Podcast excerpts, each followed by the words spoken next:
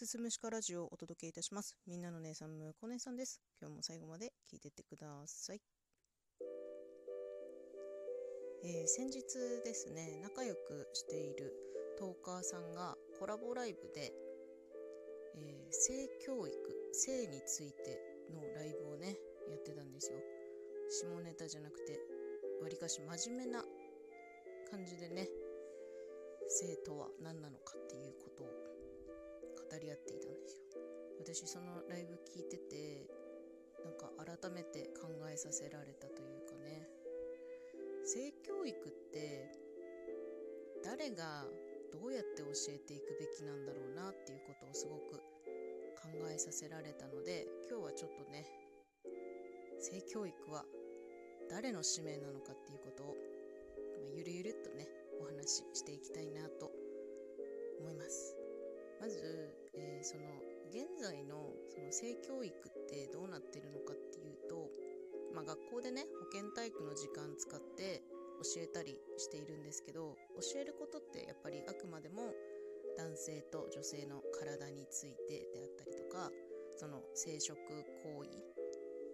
子供はこういった過程でできますよっていう部分しか基本的には、まあ触ってないらしいんですよね。で今年の春からその性教育にもうちょっと力を入れましょうということで命の性教育っていう風に名付けてもうちょっと深いところまで例えばその男女の交際であったりとかその交際の中で発生する問題デート DV とかねあと SNS の使い方であったりとかなんかそういった部分に踏み込んだところまでもうちょっと性教育について日本でやっていくっていう話が出てきているそうなんですけどでもやっぱりその中ではなんかこう直接的に性行為について触れる話まではどうやら言ってないらしくてなんか、あのー調べてみるとね日本ってなんか性教育に関しては後進国らしいですね。なんかドイツとかフランスとかやっぱりヨーロッパがすごく進んでいるみたいなんですけど世界規模で考えると,、えー、と世界の教育機関ユネスコによるとなんか5歳ぐらい小学校上がる前からもう性教育についてやっていきましょうっていうのが基本的な指針としてあるらしいんですよ。なんかそれはすごい難しいことではなくてそのなんだろう自分の体の大事な部分を人に見せてはいけないんだよっていうところから始めるらしいんですけどなんかドイツとかはね実際にその避妊のために使うゴムね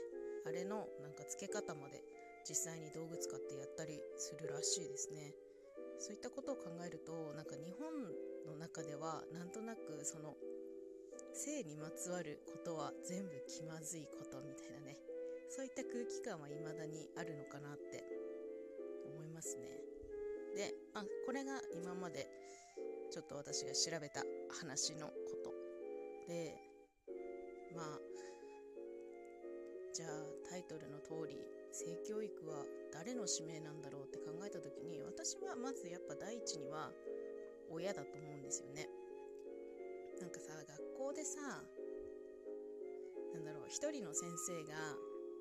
じゃあ男女分けて1クラス30人のクラスで男女を分けて順々にお話ししてきました。一人の先生に対して15人ぐらいの生徒にお話ししてもやっぱ伝わ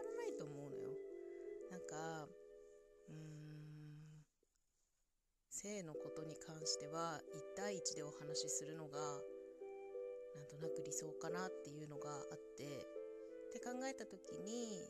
それだと先生の負担が大きすぎるから親なのかなっていうのがすごくありましたね。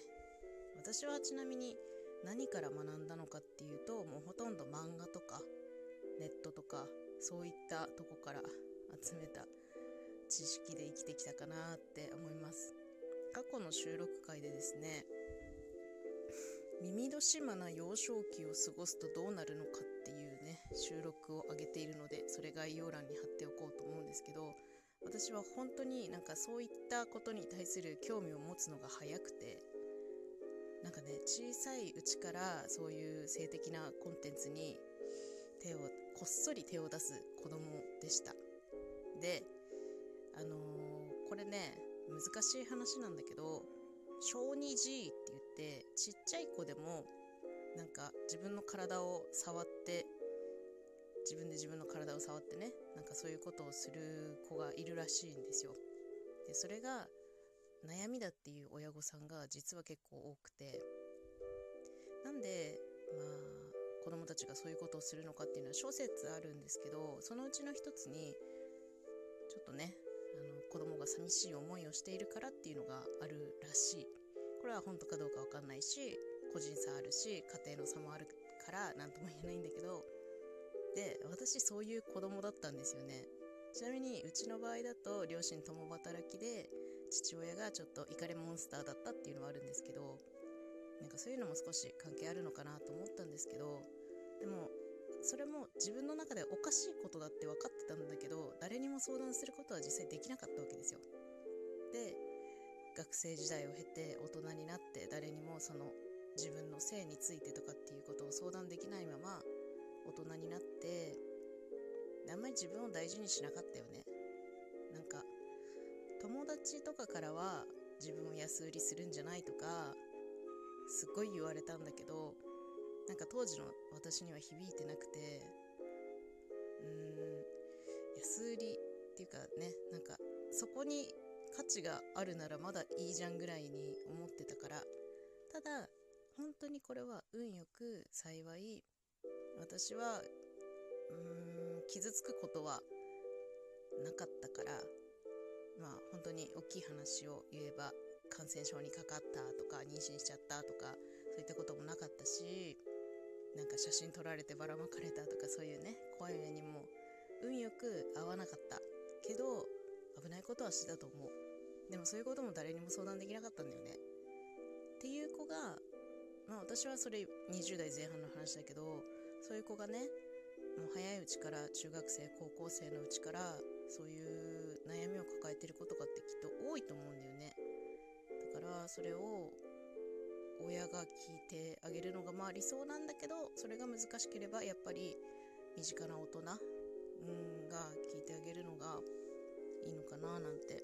思いました。なのでうん学校教育で学ぶのも限界あると思うから一人一人とちゃんと向き合って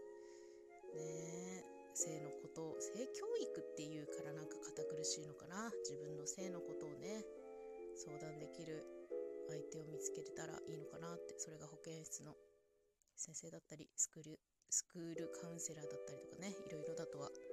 思うんだけどね。うーんなんかすごい難しい問題だなって思いました。一つうん教育ってつけるからやっぱ良くないような気がしないでもないんだけどまあ最終的にねなんか自分を守る術をやっぱ覚えておいてほしいというかだしもし傷つきそうになったら駆け込める場所があってもいいのかなっていうふうには思う。それは女の子だけじゃなくて男性だって傷つくこともあると思うから男女問わずねそういった場所があればいいなと思うんだけどうん正しい知識をつけるのは小さい頃からなのかね。ヨーロッパのように小学校入る前からそういうことを教えるべきなのか。でももう育っちゃった学生たちはどうしたらいいんだ？なんなら大人だってちゃんと知らないんじゃないかとも思うんだよね。だから教える側の大人ももうちょっとそのなんだろうね。性についてとかね。セックスって何なんだ？何なんだとかなんかそういうことをきちんと考えるべきなのかなっていうことをねなんか考えさせられたな。今日はすごい考えている。考えながら喋っているから全然まとまってないんだけどまあ正直あの答えない話だからうーんまとまってないのはしょうがないとしてまあこの話の中で私が一つ最適解を出すのであれば最終的にはうーんそうだな。誰も傷つかない性教育みたいなのがねあるといいなと思いましたね。うんちょっとまとまらなかったんだけど大人がねきちんと子供に教えてあげる必要もあると思うし大人になった人たちも一人一人がねもう一度ちょっと考えてみてほしい。悩んでる人とかも打ち明けれる人がいたら打ち明けてみてほしいなと思います、まあ、難しい話題だけどね今日はそんな難しいことをこねくり回して話してみました。性教育は一体誰の使命なんだろう？うん。きっとね大人がやらなきゃいけないことのうちの一つなような気がしています。今日はそんなお話でした。最後まで聞いていただいてありがとうございました。また次回もよろしくお願いいたします。